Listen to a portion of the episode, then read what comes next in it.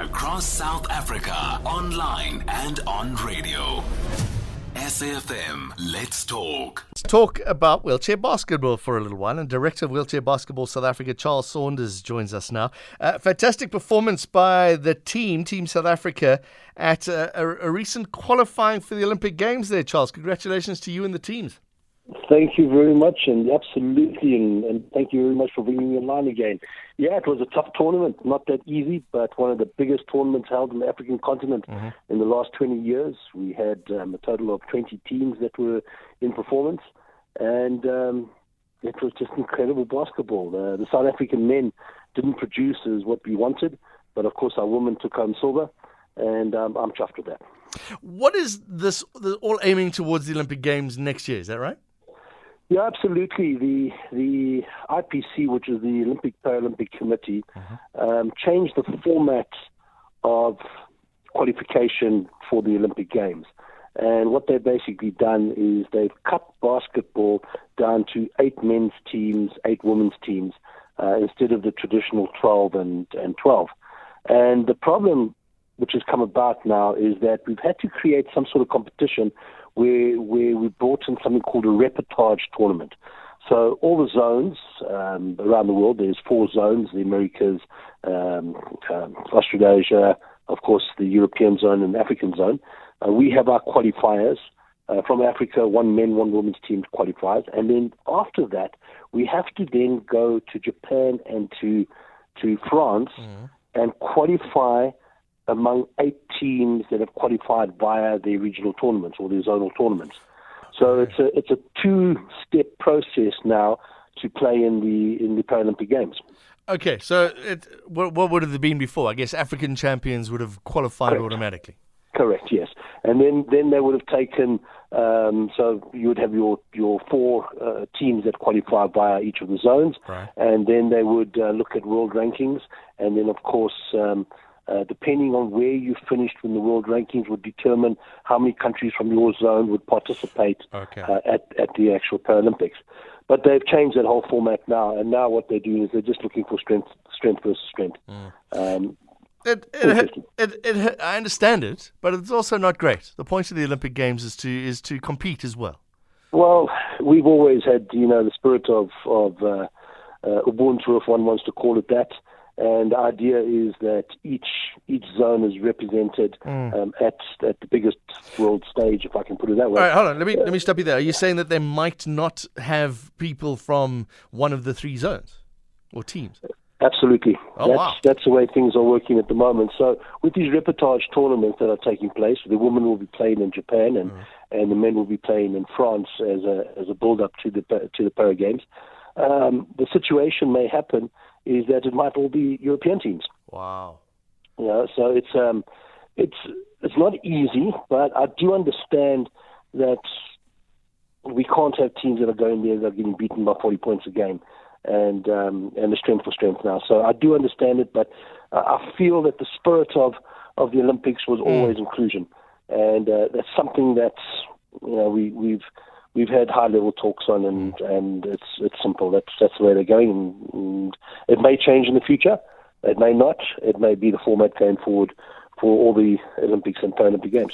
I mean, I can understand a World Cup maybe or a World Championship, but the Olympic Games is, you know, if if you've, yeah, it's but I guess yeah. wheelchair basketball is difficult. It's it's an expensive thing to get teams there. It's, it's a difficult thing to to get the wheelchairs and main, and and move them around the city.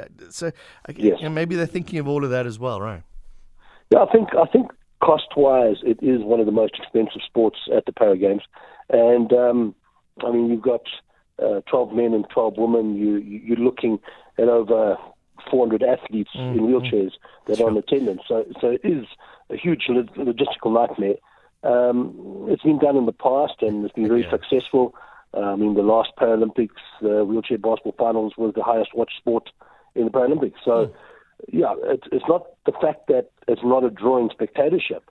I think it's just a cost factor now. And, um, you know, we, we're living in a world at the moment where everything is extremely expensive. Okay, so what are Team South Africa? How how are we doing? Are we off to these repechage tournaments? Now what happens is Algeria women um, are the champions of Africa, Okay. and the Moroccan men are champions of Africa.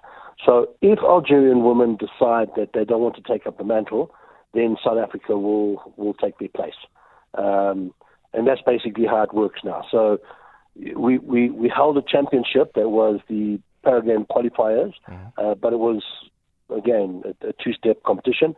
Champions of Africa, of course, because that determines um, the next uh, um, seeding competition that is for the World Championships. Um, and the second part of it is if you are African Championships, you have the right to go through to the repechage tournament. Um, we've had in the past where the teams have just said "Mm, we're not going, and and the, the next team takes takes its place. Right. Um, so yes, it's it's it's all wait and wait and play now, um, and I'll you know I represent Africa as the the president of the the zone. So we're just waiting now for confirmation, um, contract confirmation from each of these these countries uh, to say yes they will be going or no no no they they're giving up the mantle. So Sure. we'll just have to wait and see now. Within the next 30 days, we'll know exactly where we stand. Uh, but Is Team South Africa ready to go and fill in the gaps if they have to? Oh yeah, absolutely. I think it's um, especially our young ladies. They've they've um, um, it's, it's a young team. It's a when I say young team, majority of the girls are 23 years and under. Um, so it's it's a squad that's been together now since since um, 16 years of age, um, and we're trying to develop it and make sure that that this is the team going to go forward. Um, they performed well. They're now leaving. The same squad is now leaving for the under 25 World Championships next month uh, in Thailand. Um, so this was great preparation for us, and um, we'll, we'll you know, hopefully be instead for the South African team to compete at the under 25 World Championships. Yeah, I find this qualifying so confusing. And well, the more I'm reading, uh, Yes. the, the hosts are also invited to the tournament if they haven't qualified. So, uh, yeah, Correct. so France and Japan don't really even have to do anything. They're just going to be there, and they might qualify just because they were the hosts. Well, I don't think so because if you have a look at the world rankings um, from the last World Cup, the the situation was that they didn't quite feature. So this was an opportunity for them um, to be represented again. But you've got you've got a lot of big countries that are going to be present. Um, for example, Germany. Uh, Germany were former former um, um, medalists, and they didn't. They came sixth at the Worlds. Right. So you know things turn around. So they have a second bite at the cherry, um, and it's going to be interesting because a lot of teams just lost at the World Cup to be uh, gone into classification games rather than into the games that would have qualified them into into Paralympics. Um, and those are the teams that are now knocking on the door, and and and they're hungry and they're really hungry. They want it. Um, so we'll see what happens. Good luck, Charles, to you and the teams and uh, all the Thank you. players as well. And hopefully, we'll see you guys in France next year. Absolutely. Thanks very much. I much appreciate it. Take care. Charles Saunders, Director of Wheelchair Basketball South Africa. It's complicated, but good luck to them.